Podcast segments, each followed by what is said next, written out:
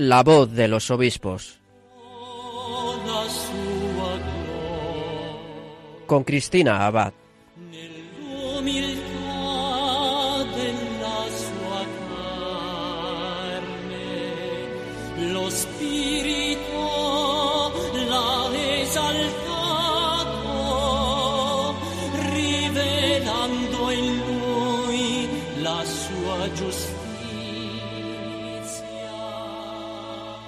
Muy buenas noches, queridos oyentes de Radio María. Un cariñoso saludo de Cristina Abad. Bienvenidos a este nuevo programa de la voz de los obispos. Como cada 15 días volvemos a reunirnos un domingo más en la emisora de la Virgen, de la mano de nuestros obispos, compartiendo sus testimonios, sus mensajes y sus enseñanzas. Y queridos oyentes, hemos entrado ya en el mes de julio. Como recordarán, el mes de junio ha sido muy intenso en el buen sentido de la palabra, ¿verdad? El mes del corazón de Jesús ha estado lleno de delicadezas tan propias del corazón de Cristo, que en muchos casos podríamos decir que nos han llegado a través de nuestra Madre Iglesia, concretamente a través de nuestros obispos y sacerdotes. Y es que durante estos días, en muchas diócesis, los obispos han celebrado junto a sus sacerdotes la misa crismal, ya que no pudieron celebrarla en Semana Santa. En otras muchas también se han celebrado ordenaciones diaconales y sacerdotales. Han sido unas ceremonias emocionantísimas ya que además de lo que supone el don de nuevos sacerdotes para nuestra Iglesia, pues han sido también las primeras celebraciones en las que los sacerdotes se han unido para concelebrar junto a sus obispos después de tanto tiempo, ¿verdad? Con todo el confinamiento que hemos vivido en la pandemia. Por eso, queridos oyentes, yo creo que merece la pena pues reposar, por así decirlo, todas estas gracias y ser conscientes del don que con los sacerdotes se nos da a todos nosotros. De hecho, yo creo que nos hemos hecho aún más conscientes durante el confinamiento cuando nos hemos visto privados de los sacramentos, ¿verdad? Gracias a ellos podemos tener esa porción de cielo en la tierra. Por eso yo creo que tenemos muchos, muchos motivos para dar gracias a Dios por todos estos acontecimientos que hemos vivido en el mes de junio y por eso pues vamos a dedicar la primera parte del programa a meditar sobre el sentido del sacerdocio. Ya decía el santo cura de Ars que el sacerdocio es el amor del corazón de Jesús. Y yo creo que esto lo hemos podido vivir estos días de junio, ya que precisamente en el mes del corazón de Jesús, pues esos nuevos sacerdotes han regalado su sí a la Iglesia, bien a través de esas ordenaciones, bien a través de la renovación de sus promesas sacerdotales. Por eso les invito esta noche, queridos oyentes, a entrar en el corazón de Jesús para contemplar los misterios que encierra la vocación sacerdotal y que de este modo podamos también nosotros hacer nuestros los pensamientos y también la oración en acción de gracias, ¿no?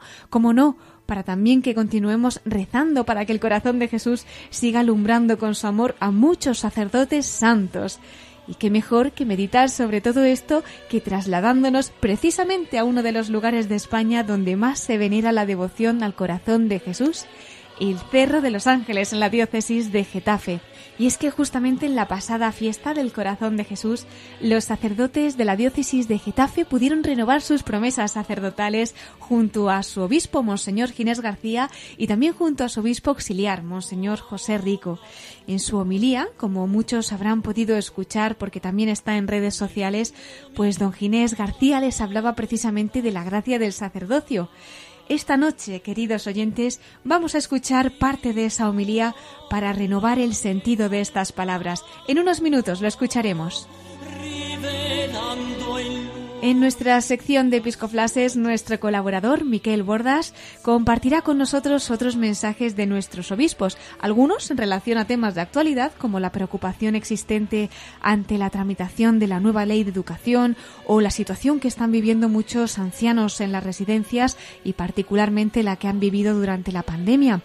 Por otro lado, también nos va a recordar el legado de alguno de nuestros obispos que ya ha entregado su alma al Señor en esa sección que tenemos particular de la perla rescatada. Pero eso todavía no se lo voy a revelar.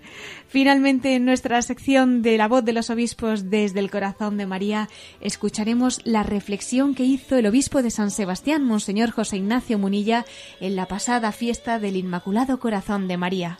Bueno, pues vamos a pedirle a la Virgen María que nos acompañe también en este programa de hoy y de su mano comenzamos La voz de los obispos.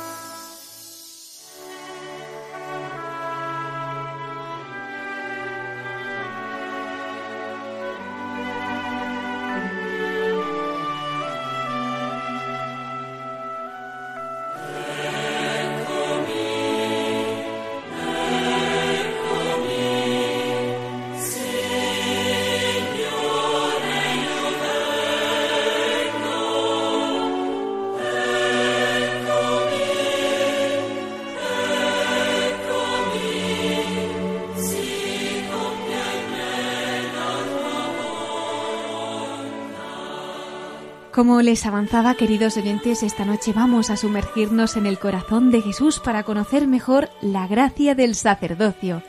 Como decíamos, estos días anteriores han sido muchos los sacerdotes que en España, junto a sus obispos, han renovado sus promesas. Otros incluso han recibido su ordenación presbiteral. En fin, decíamos que teníamos muchos motivos para agradecer al Señor este regalo de su corazón que nos hace concediéndonos sacerdotes. Así que ha llegado ese momento de escuchar la grandeza de lo que significa este misterio con ese fragmento de la homilía del obispo de Getafe, Monseñor Ginés García, cuando en la pasada solemnidad del corazón de Jesús pudo reunirse con su presbiterio para renovar las promesas sacerdotales en la Basílica del Sagrado Corazón del Cerro de los Ángeles. Lo escuchamos.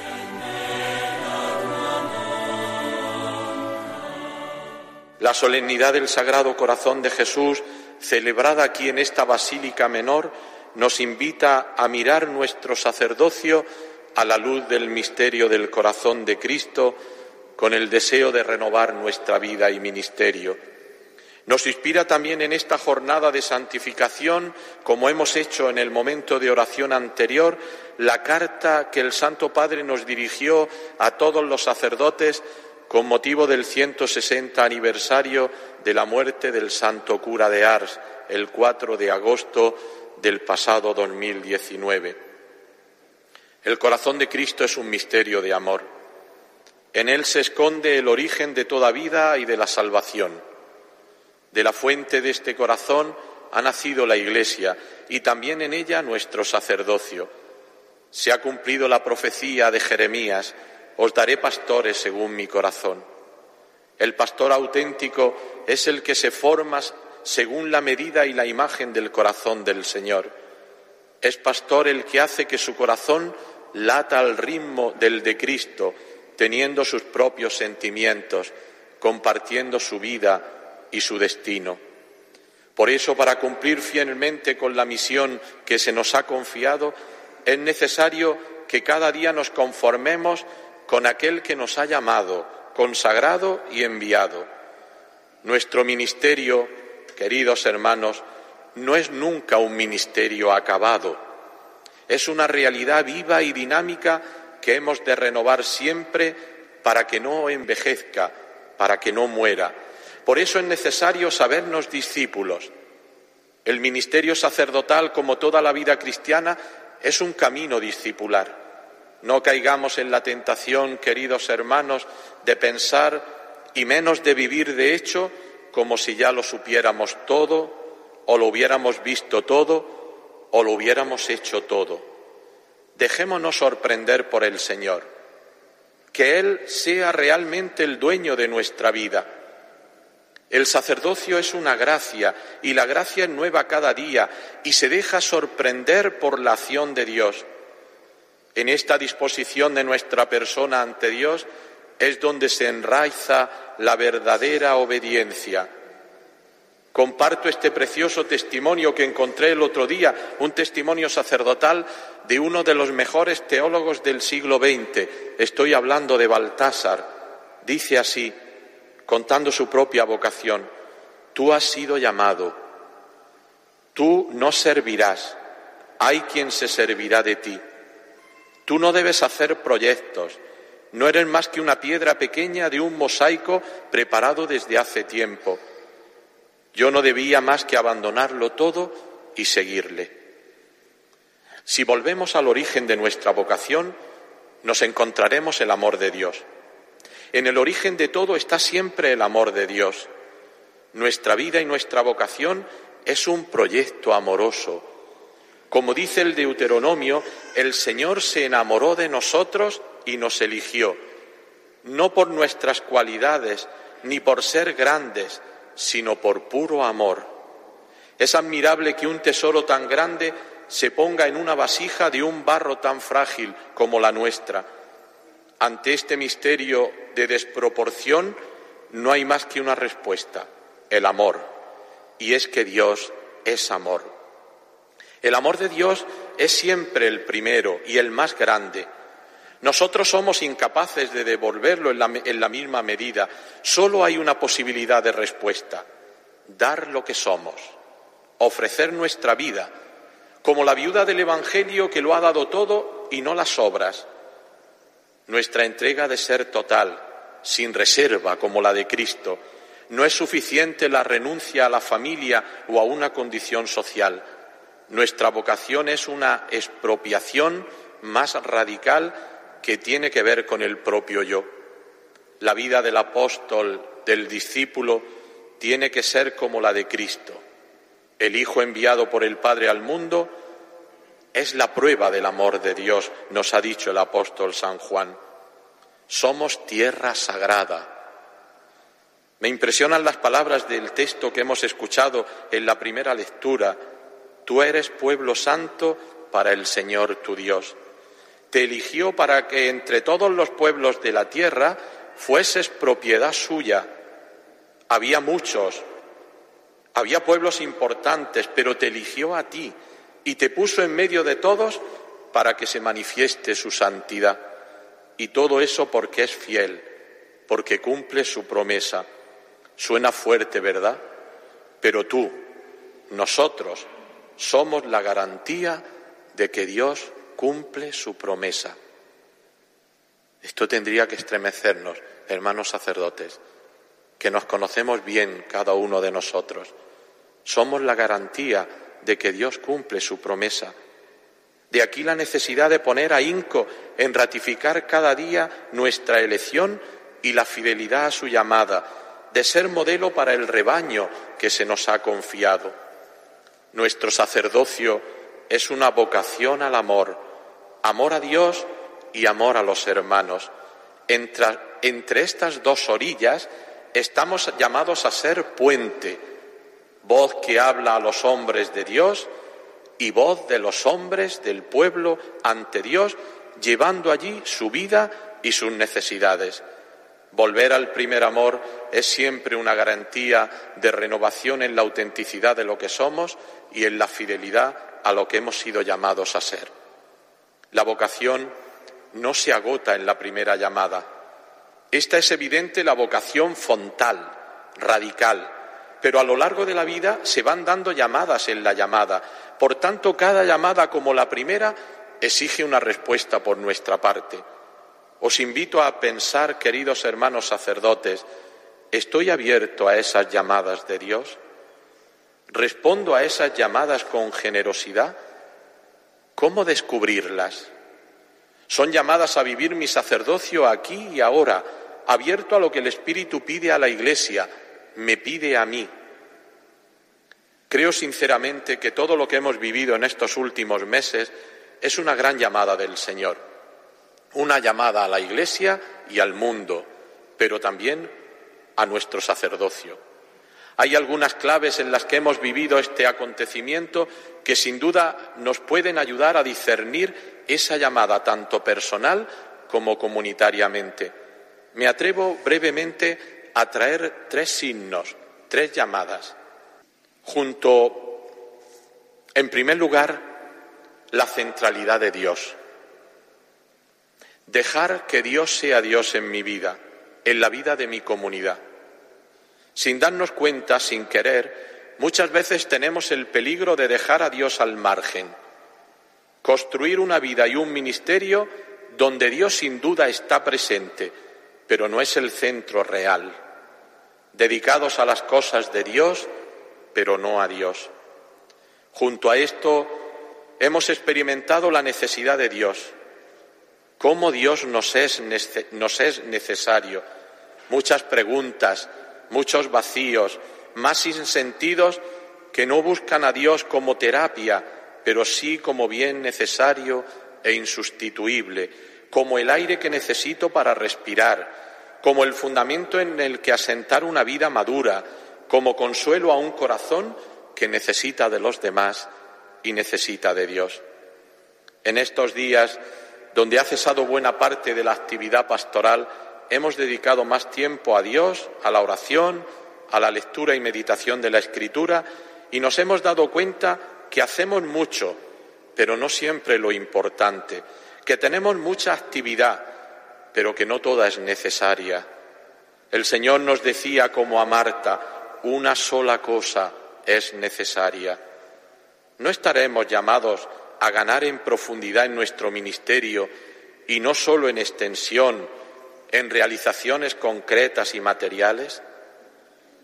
Tenemos el peligro de vivir en la exterioridad, en la función, haciendo de lo espiritual un barniz o una norma que hay que cumplir. Esto conlleva mucho desgaste en nuestra vida. Termina una semana y empieza otra, un curso y empieza otro. Es necesario que interioricemos, que la acción exterior sea el reflejo de la vida interior, mirar hacia adentro para mirar hacia arriba, para dar sentido a lo que somos y a lo que hacemos, para no sentirnos defraudados, porque la fuente, queridos hermanos sacerdotes, está en nosotros, porque la gracia del sacerdocio de Dios nos conformó con Jesucristo. Hemos de recordar que nuestra vida espiritual consiste en conformar nuestra existencia con aquel que representamos sacramentalmente. No sustituimos a Cristo, lo representamos, actuamos en, en, su persona. Como dice San Pablo, no soy yo, es Cristo quien vive en mí. El segundo signo ha sido nuestra propia debilidad humana, descubrir que somos vulnerables, quizá lo sabíamos, pero no terminábamos de creerlo. Habíamos caído en el Olimpo de los dioses de este mundo.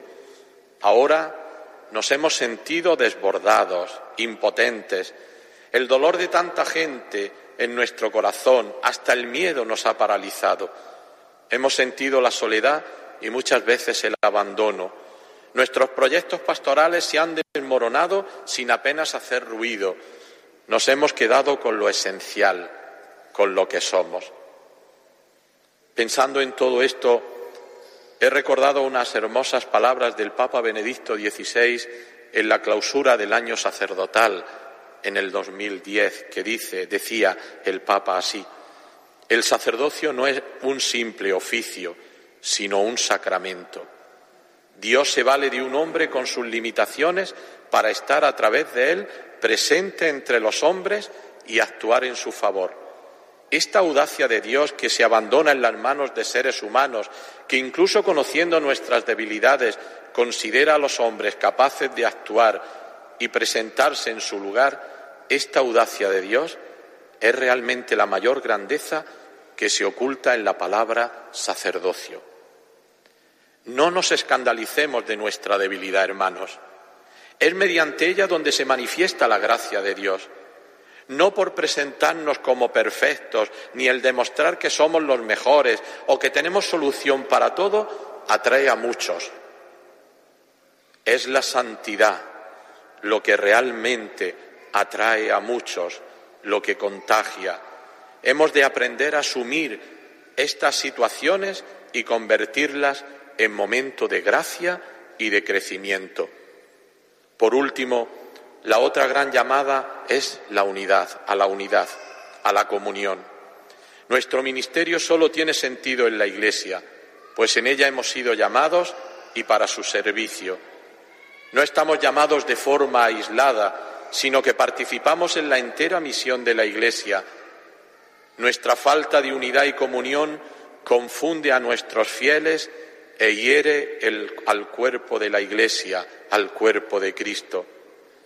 No hablaré de la comunión que todos sabemos necesaria y que todos queremos traducir, que todos queremos construir, pues ya sabemos que la Iglesia es comunión, pero sí quiero indicar un camino que me parece imprescindible hacia la comunión, una de nuestras aportaciones como sacerdotes a la comunión de toda la Iglesia, me refiero a la fraternidad sacerdotal o apostólica. La fraternidad sacerdotal no es un añadido o un adorno a nuestro sacerdocio. Arranca del propio sacramento. Es, por tanto, una fraternidad sacramental. Me atrevería a decir que más honda que la de los religiosos, que es una opción de vida, una elección. En nuestro caso, en la respuesta a la llamada de Dios está vivir la fraternidad la relación que se expresa profundamente y fundamentalmente en la relación con el obispo y con los otros sacerdotes, sin olvidar al pueblo de Dios. Un sacerdote no puede vivir por su cuenta, a su aire. Esa soledad atenta contra la vida sacerdotal. La salud personal y comunitaria de nuestro sacerdocio está en el presbiterio presidido por el obispo como sucesor de los apóstoles. Un sacerdote en solitario, aislado de sus hermanos, se pierde, pierde el norte y en muchos casos, desgraciadamente, la vocación se apaga y se muere. Hemos de revitalizar nuestro presbiterio como comunidad de fraternidad sacerdotal, como garantía de la comunión de la Iglesia. Un sacerdote que de hecho no vive la comunión, ¿cómo podrá crear la comunión entre sus fieles y de estos con la Iglesia toda? Es necesario que pongamos los medios para vivir y expresar esta comunión. No basta tener grupos con los que comparto el carisma o la amistad, incluso instancias intermedias en la propia vida diocesana. Esto es importante, muy necesario, pero hemos de ir más allá. Hemos de vivir la realidad teológica y espiritual de lo que supone el presbiterio, que no es una realidad administrativa o canónica. Venid a mí los que estáis cansados y agobiados, y yo os aliviaré, nos ha dicho Jesús en el Evangelio. Queridos hermanos, hemos de mirar adelante. No estamos solos. El buen pastor de nuestras almas vive a nuestro lado para aliviarnos en el camino. En este momento se hace necesario nuestro ministerio de consolación. Como Cristo nos consuela, consolar también nosotros a nuestro pueblo. Pidamos al Señor que nos enseñe a vivir de su corazón, a ser mansos y humildes, a consolar a los demás con su amor y su misericordia, a encontrar en Él el descanso de nuestras almas. Que María, Madre sacerdotal, acompañe nuestro camino en este momento de la vida, en este momento de nuestra historia.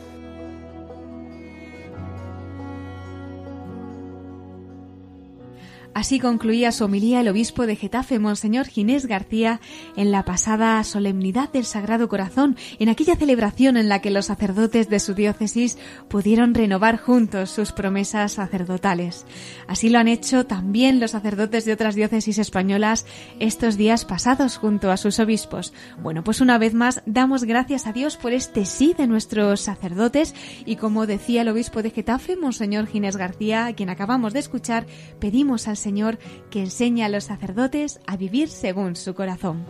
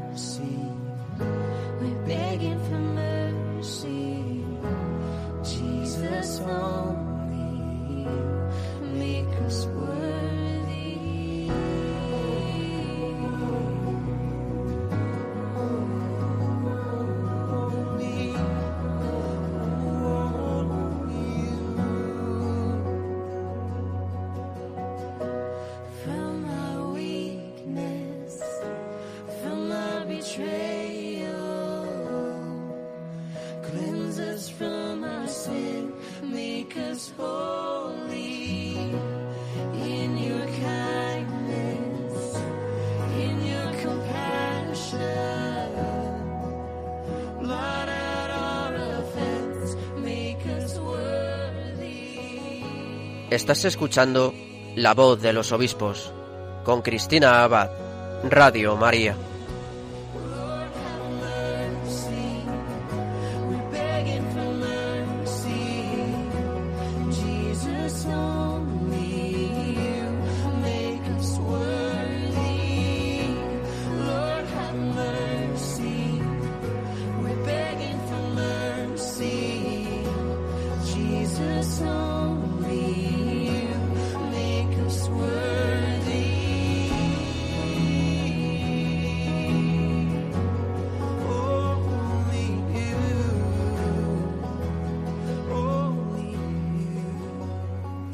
Mientras escuchamos esta canción, pues nos adentramos un poquito más en ese corazón de Jesús al que también nos invitaba a conocer Monseñor Ginés García, obispo de Getafe, a quien hemos escuchado hace unos minutos en esa homilía que predicaba en el Cerro de los Ángeles en la pasada fiesta del corazón de Jesús.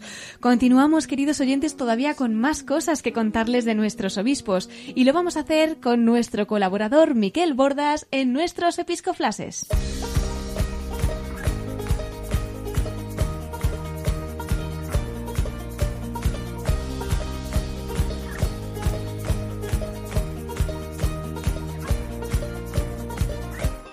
Brothers and sisters, fill these cups with life. Please forgive them, cause they know not their lives. So take these words and make them right. So one day you and I will write our names in the sky. We'll confide. Y con esta sintonía entramos en nuestros episcoflases. Vamos a dar la bienvenida a nuestro colaborador, Miquel Bordas. Muy buenas noches, Miquel. Muy buenas noches, Cristina. Muy buenas noches a todos nuestros oyentes. Contento de estar un domingo más con vosotros. Pues nosotros también de tenerte aquí una vez más en Radio María. Cuéntanos con qué vamos a abrir nuestros episcoflases. Cristina, vamos a abrir pues pidiendo a nuestros oyentes que encomienden a nuestros obispos, miembros de la Comisión Permanente de la Conferencia Episcopal Española, porque mañana lunes comienzan su reunión, que será la última de este curso. Cierto, una reunión que además tuvo que atrasar su convocatoria original, ¿verdad?, con motivo de la pandemia, pero ahora ya, si Dios quiere, pues se hará de manera presencial.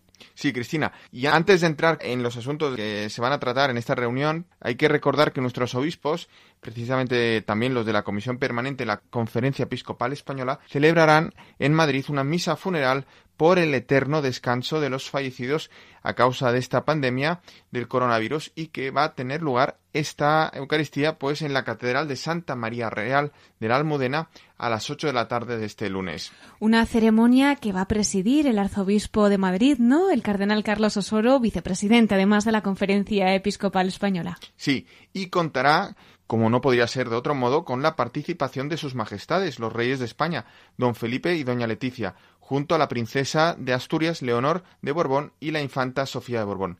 También asistirán diversas autoridades del Estado y representantes de otras confesiones religiosas, e imagino que también numerosos familiares de las víctimas de esta pandemia. Pues vamos a invitar a todos nuestros oyentes a que se unan espiritualmente, todos los que puedan, pues para orar junto a nuestra querida Iglesia española por todos los fallecidos de la pandemia, que como sabemos han sido muchísimos.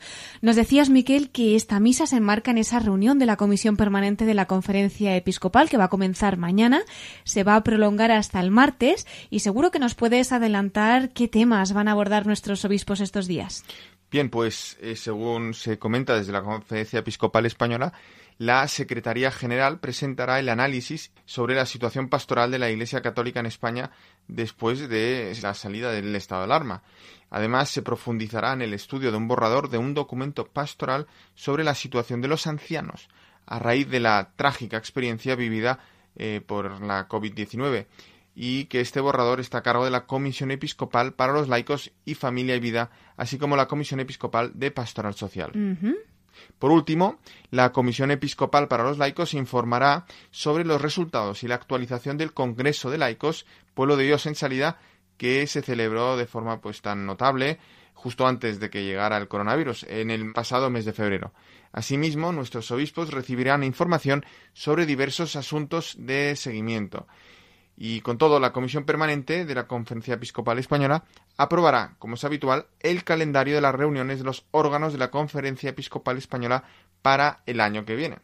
Bueno, pues estén atentos porque nosotros iremos esta semana informando en Radio María de todos estos asuntos y de las conclusiones de esta reunión que saquen nuestros obispos, ¿verdad? Claro que sí, Cristina. Y bueno, ya que hemos mencionado que uno de los temas que van a tratar nuestros pastores es la situación de los ancianos, a raíz de la experiencia, yo digo trágica, vivida eh, hmm. a causa de la COVID-19, pues a mí me gustaría, Cristina, detenerme un poco más en esta cuestión para resaltar algún comentario de nuestros obispos al respecto. Yo creo, Cristina, que todos hemos sufrido, y sobre todo las familias, eh, al conocer las noticias que llegaban de muchas residencias de ancianos. Desde luego. Y quizá esto haya sido también una llamada de atención para todos, para toda la sociedad. El caso es que el arzobispo de Tarragona, Monseñor Joan Planellas, reflexionaba sobre este tema en una de sus cartas semanales de hace unos días. Monseñor Planellas hacía una denuncia firme del trato que están recibiendo muchos ancianos abandonados de sus seres queridos en los geriátricos, en las residencias. Yo creo, Cristina, que es oportuno que lo escuchemos para también pues analizar, reflexionar en esa denuncia, pues yo me atrevería a llamar profética del arzobispo de Tarragona, Monseñor Joan Planellas. Por supuesto que sí, pues vamos a escuchar al arzobispo de Tarragona, Monseñor Joan Planellas.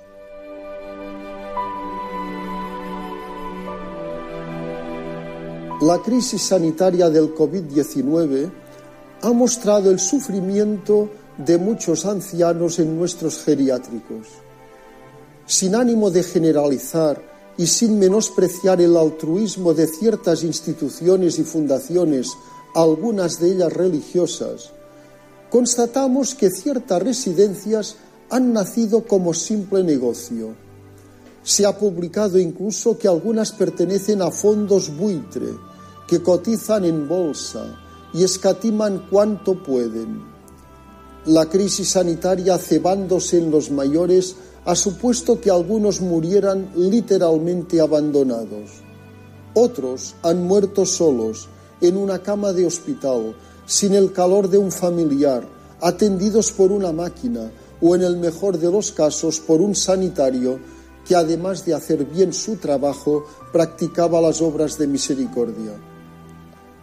Se había dicho que las residencias eran espacios ideales que la gente mayor elegía porque prefería una vida solucionada, la comida a punto, la cama arreglada.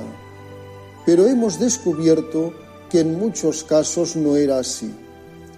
De hecho, nuestra sociedad opulenta y del bienestar, ligada al descenso de la natalidad, a la cultura urbana y a la emancipación de las generaciones jóvenes, ha ido rompiendo el ciclo natural de la solidaridad generacional. Esta rotura ha comportado en ocasiones confinar a nuestros mayores en geriátricos después de haberlos exprimido. Se trata ciertamente de un tema muy delicado. En la vida de las familias nunca sabes con lo que te encontrarás realmente. A veces llegan enfermedades repentinas y deviene muy difícil encontrar los caminos más adecuados. Hay personas dependientes que generalmente después de grandes renuncias y sufrimientos, la única alternativa viable es ingresar en una residencia. Pero por desgracia, también hay abuelos con buena movilidad de cuerpo y mente que son llevados porque se considera la mejor solución, la mejor que la familia se inventa, simplemente para conseguir un mayor grado de una mal llamada libertad. En tal ocasión se recluye al anciano lejos de sus familiares jóvenes, sin que pueda aportar asesoramiento y consejo, fruto de la sabiduría y experiencia acumuladas con los años. Con todo, también hay abuelos que les cuesta muchísimo siquiera aconsejar y asesorar a los más jóvenes, acostumbrados a mandar, dirigir o imponer sus criterios. Por todo ello, convendría una revisión profunda de la situación. Necesitamos recuperar el ciclo de solidaridad entre abuelos, padres e hijos y no dejar a los mayores mal aparcados en el arcén de un geriátrico. Una sociedad que descarta a la gente mayor no tiene futuro, nos recordaba hace poco la comunidad de Sant'Egidio. Ya Platón, en su obra La República, afirmaba que es en la vejez cuando el ser humano desarrolla plenamente sus virtudes morales, como la prudencia y la sabiduría. Añadía Platón que los jóvenes deberían instruirse virtuosamente, lo cual incluye un profundo respeto hacia los mayores, que deberán tener en cuenta incluso para el gobierno de la ciudad. Sin ir más lejos, la misma organización de la Iglesia primitiva, a imitación de las comunidades judías, fue formulada alrededor de los llamados consejos de ancianos. De ahí ha venido precisamente la palabra presbítero, palabra que proveniente del griego significa anciano. Adiós y hasta la próxima semana si Dios quiere.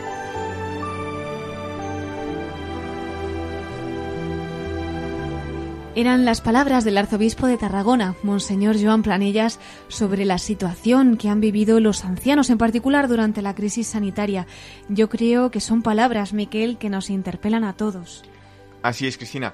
La verdad es que es un tema del que se ha hablado mucho en los medios, en la calle, pero también se agradece este comentario de nuestros obispos, en este caso el arzobispo de Tarragona, porque también desde la moral y la fe puede arrojar una luz de cómo tenemos que tratar a nuestros mayores, a estos que han dado toda su vida eh, y ahora pues no podemos dejarlos abandonados. Ninguna sociedad que se honre, eh, que se precie, ¿no? Pues hace esto y lamentablemente parece que nos hemos acostumbrado a descartar a nuestros abuelos. Habrá casos y casos, ¿verdad?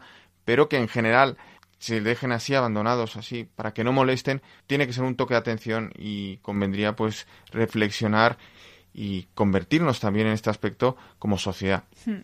Así es, Miquel, hablábamos de las personas mayores, pero también yo creo que tenemos que tocar el tema de los más jóvenes, incluso de los más pequeños, ¿verdad? Porque nos tiene a muchos muy preocupados pues ese asunto, esa cuestión de la educación de los niños que se está viendo amenazada, entre otras cosas, por el proyecto de la nueva ley de educación. Sí, efectivamente, Cristina. Ya en nuestro programa anterior hablamos de esta nota que había publicado la Comisión Episcopal para la Educación y Cultura sobre esta materia. es verdad. Y durante estos días han sido varios los obispos que han hecho nuevos comentarios, publicado cartas, escritos, y entre ellos el arzobispo de Oviedo, Monseñor Jesús Sanz, quien hace unos días publicaba una carta pastoral en la que se refería a este proyecto de ley de educación o de reforma de la ley de educación. Él titulaba su escrito Educar es un riesgo apasionante. Os invito, Cristina, a todos a escucharla. Pues somos todo oídos, Monseñor Jesús Sanz, arzobispo de Oviedo. Queridos amigos y hermanos, paz y bien. Estamos en una etapa en la que tratamos de recuperar el tiempo perdido inevitablemente por causa de esta circunstancia pandémica. Una de las cuestiones pendientes es la educación y su ley gubernamental, que miramos con enorme preocupación por los modos, censuras e imposiciones que apuntan sus peores maneras. Educar es un riesgo, pero algo hermoso, tal vez lo más bello que hay en la responsabilidad de unos padres, de unos maestros, de unos sacerdotes y religiosos. Educar no es domesticar, sino acompañar con respeto en el descubrimiento de la vida en todos sus factores y saberes, sugiriendo cuestiones, señalando caminos, y aprendiendo de los verdaderos educadores que han sembrado semillas de bien, de belleza y de verdad en el corazón y en la inteligencia de los que se les ha confiado por motivos familiares, escolares o religiosos. La educación verdadera no tiene prejuicios ni pretensiones, sino el deseo humilde de transmitir respetuosamente lo que ha sido importante en la propia vida de unos padres, unos maestros, unos religiosos y sacerdotes. Esto es lo que llamamos tradición cultural, que si es verdadera no será nunca ideológica. No sucede así con las pretensiones de quienes desde la política más partidista quiebran esta libertad en aras del control de las futuras generaciones, viendo en ellas una herramienta torticera de perpetuación o de arrebatamiento de una prole tierna en sus convicciones, vulnerable en sus principios y manipulable en sus sentimientos. Esto explica cómo ha habido y sigue habiendo esta intencionalidad de hacerse con el control más usurpador, la maniobra más despótica, de quienes ven en la educación un instrumento de poder, cercenando la libertad sacrosanta de los padres y hasta de los mismos niños y jóvenes en cuestión. Dentro de la educación cristiana que a través de los cauces docentes ofrecemos a nuestros niños y jóvenes, no solo están los contenidos que abarcan las ciencias, las artes o las letras, sino que hay también una perspectiva que podemos llamar moral, que consiste en un modo concreto de mirar las cosas, de tener un juicio de lo que hay, de lo que falta o de lo que sobra, de cuanto nos fundamenta o lo que nos destruye, lo que nos separa con insidia o lo que complementariamente nos une. Este es el balcón al que nos queremos asomar desde una perspectiva cristiana.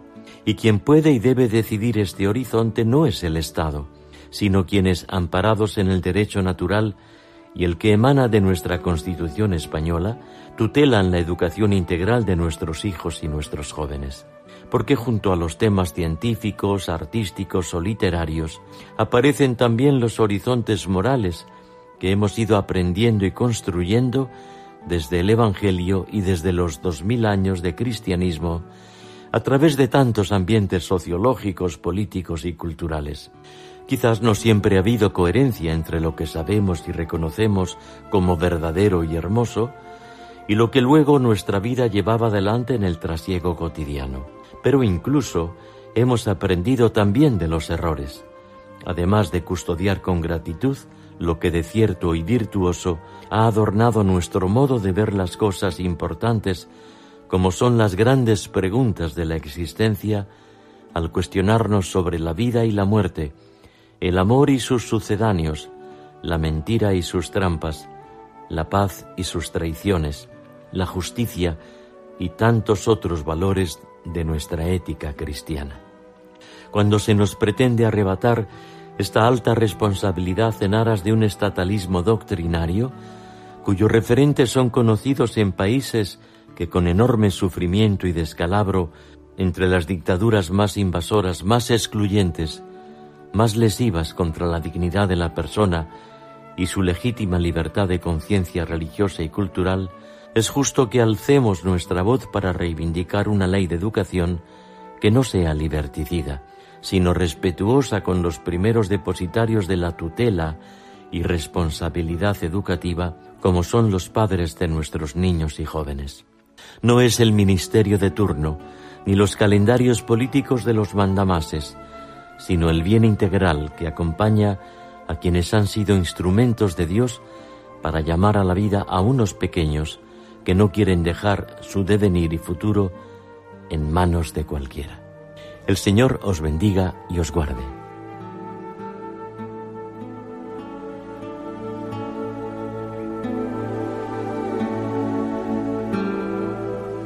Pues estas eran las palabras de Monseñor Jesús Sanz, arzobispo de Oviedo, concretamente en esa carta que escribí hace unos días y que titulaba Educar es un riesgo apasionante. Miquel, veo que ya vamos un poquito justos de tiempo, así que ¿qué te parece si damos paso ya a esa sección de la perla rescatada que creo que hoy nos vas a hablar de un obispo valenciano, ¿no? Sí, un obispo valenciano que también eh, empezó siendo obispo en Barcelona, en Cataluña, y luego pasó a Valencia, precisamente, justo hace 100 años, en 1920, para luego eh, ser nombrado cardenal y primado de España, arzobispo Toledo, donde moriría. Eh, me estoy refiriendo, por supuesto, a Monseñor Enrique Rech Casanova, eh, que nació en Valencia el 20 de enero de 1859 en el seno de una familia procedente de Agullent. Realizados los primeros estudios, se incorporó al Instituto de Játiva, donde va a cursar el bachillerato. Posteriormente, ingresó en el Seminario Conciliar Central de Valencia, sintió la vocación, y donde había obtenido por oposición una beca en el Colegio Mayor de la Presentación y Santo Tomás de Villanueva, circunstancia que aprovechó para hacer al mismo tiempo que la carrera eclesiástica los estudios de Derecho Civil en la cercana universidad. Pero ahí, terminados estos estudios, decide abandonar el seminario y su meta de alcanzar la ordenación sacerdotal la deja, ¿no? Y comienza a ejercer civilmente como abogado. Se casa y fruto de este matrimonio nace una niña, Cristina. Pero inesperadamente, la providencia tiene estas cosas a causa de una epidemia. Fijaros, había epidemias también en el siglo pasado. Muy apropiada esta perla para estos tiempos. Sí, una epidemia de cólera, pues vemos que el Señor escribe con renglones torcidos recto. ¿eh? Fallecen la esposa y la hija, que no es que tuvieran ninguna culpa, pero el Señor lo dispuso así. En 1885, en esta situación vital de crisis, pues él ve ahí la mano de la providencia y repiensa su vocación y decide ofrecerse para ser ordenado presbítero. Es acogido en la diócesis de Almería por el obispo don José María Orbera, que era antiguo alumno, compañero del Colegio de la Presentación en Valencia, quien le confiere el orden sacerdotal al año siguiente, 1886, y es que ya tenía los estudios eclesiásticos hechos. Años más tarde, fue llamado por el obispo de Mallorca, don Jacinto María Cervera, que también había sido alumno del mencionado colegio valenciano, que le nombró secretario de Cámara y Gobierno del Obispado, y más tarde incluso provisor y vicario general de la diócesis mallorquina, en cuya catedral alcanzó por oposición en 1896 la titularidad de una canonjía. El beato cardenal don Ciriaco María Sánchez Irvás, arzobispo primado entonces de Toledo, decide llevárselo pues a Toledo cuatro años después, a comienzos del siglo 1900, como profesor de sociología en el Seminario Mayor y además lo nombró arcediano de la Catedral Primada en 1903. Ahí, en Toledo, ejerció estos cargos hasta que fue nombrado auditor del Tribunal de la Rota de la Anunciatura Apostólica de Madrid. Fue rector también de la Universidad Católica de Madrid, también fue asesor de la Casa de Sindicatos Obreros de Madrid y profesor de la Escuela Superior del Magisterio. Vemos pues cómo tiene una gran relevancia social, una gran inquietud social eh, Monseñor Enrique Rech Casanova, todavía no obispo. Bien, pues llegamos al 28 de mayo de 1914, cuando el Papa San Pío X lo nombra obispo de Barcelona en sustitución del obispo también valenciano de la sede barcelonesa, don Juan José La Guarda Fenollera. Monseñor Rech Casanova recibió la consagración episcopal en la Basílica de la Milagrosa en Madrid, que a ti, Cristina, te gusta tanto, ¿verdad? Mm, cierto. El 8 de noviembre de 1914.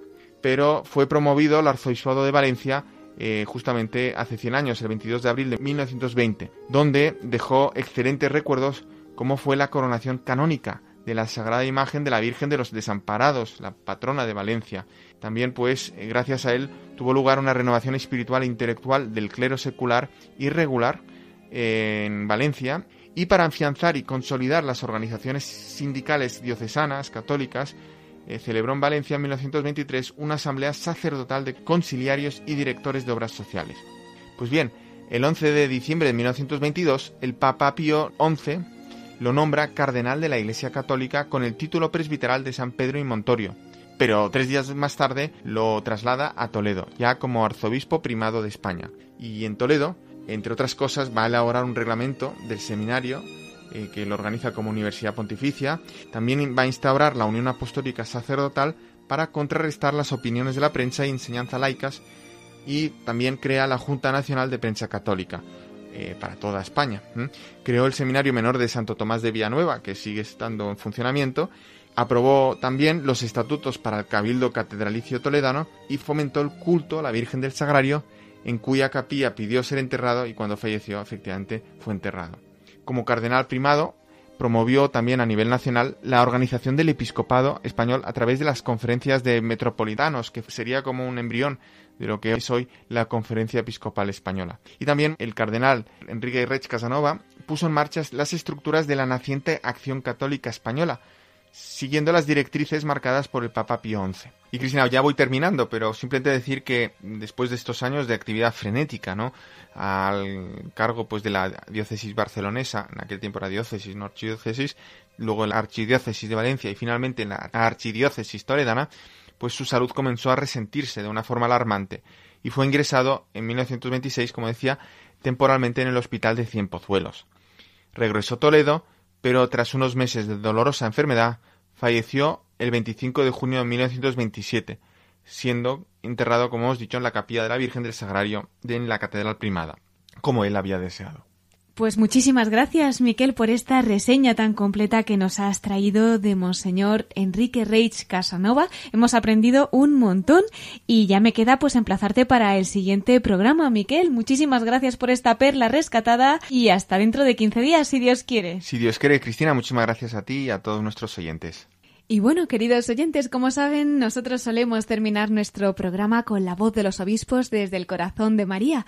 Ayer fue precisamente primer sábado de mes y los primeros sábados de mes, pues recordamos esa petición que Nuestra Señora hizo en Fátima. En sus apariciones la Virgen María pidió la comunión reparadora de los primeros sábados de mes para reparar así pues las ofensas contra su inmaculado corazón, el inmaculado corazón de María. Qué tesoros encierra esta devoción, ¿verdad?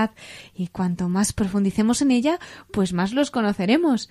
Por eso les invito ahora a escuchar al obispo de San Sebastián, Monseñor José Ignacio Munilla, tan querido y conocido en esta casa, porque vamos a escuchar un fragmento de la homilía que predicó en la pasada fiesta del corazón de María el pasado 20 de junio en la Catedral del Buen Pastor de San Sebastián para conocer un poquito mejor los secretos que guarda el Inmaculado Corazón de nuestra Madre. Escuchamos a Monseñor José Ignacio Munilla, obispo de San Sebastián, desde el corazón de María.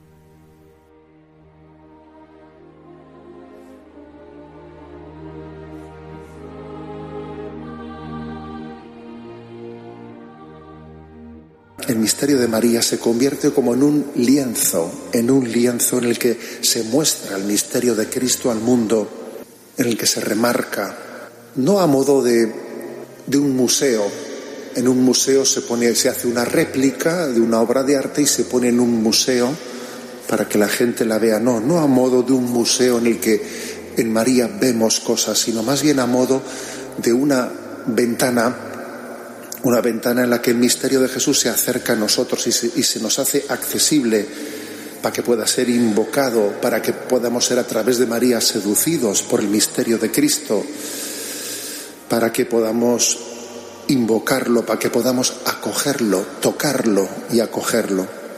¿Esto qué finalidad tiene? Pues la finalidad que tiene es decir, esto que es Jesús, que en María se ve reflejado de esta manera, Dios te lo quiere dar a ti y a mí arrancaré de tu, tu, corazón de piedra y te daré un corazón de carne. Es mostrarnos que el don de Cristo es accesible al hombre y que Dios lo que, lo que ha hecho en María lo quiere también hacer en, todos y en cada uno de nosotros. Un corazón que lata al unísono con Cristo y con María, latir al unísono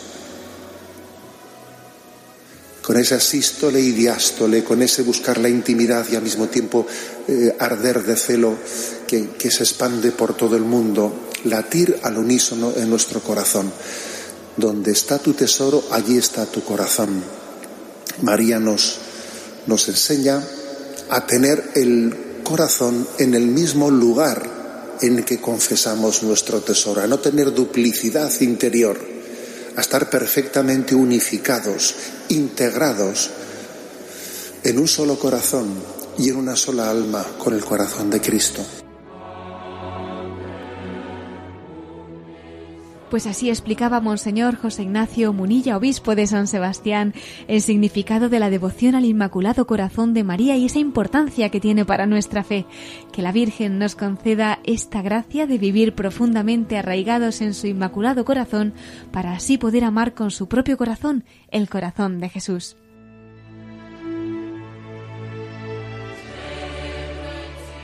Y queridos oyentes, el tiempo como siempre se nos ha pasado volando. Tenemos ya que decirnos adiós. Les recuerdo una vez más nuestro correo electrónico. Todos aquellos que nos deseen escribir lo pueden hacer a la voz de los obispos arroba radiomaria.es. Recordamos también que todos nuestros programas están en el podcast de Radio María, en nuestra página web radiomaria.es. Enviamos nuestro agradecimiento más especial a nuestros obispos que con sus enseñanzas, mensajes y testimonios nos siguen acompañando en este camino. Gracias una vez más a Miquel Bordas, nuestro colaborador, por esos episcoflases, por esa perla rescatada y, como no, pues muchísimas gracias a todos ustedes por habernos acompañado esta noche. Les espero en 15 días, si Dios quiere, a las 9 de la noche, a las 8 en Canarias. Ahora les dejamos con más noticias en el informativo de Radio María. Se despide Cristina Deseándoles una feliz noche en los corazones de Jesús y María. Hasta dentro de dos semanas en La Voz de los Obispos.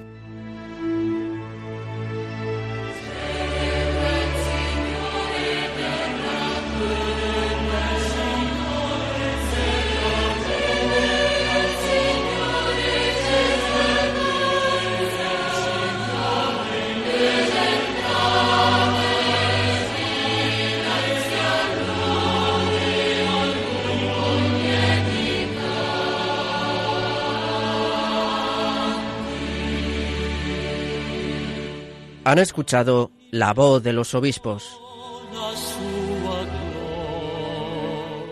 con Cristina Abad.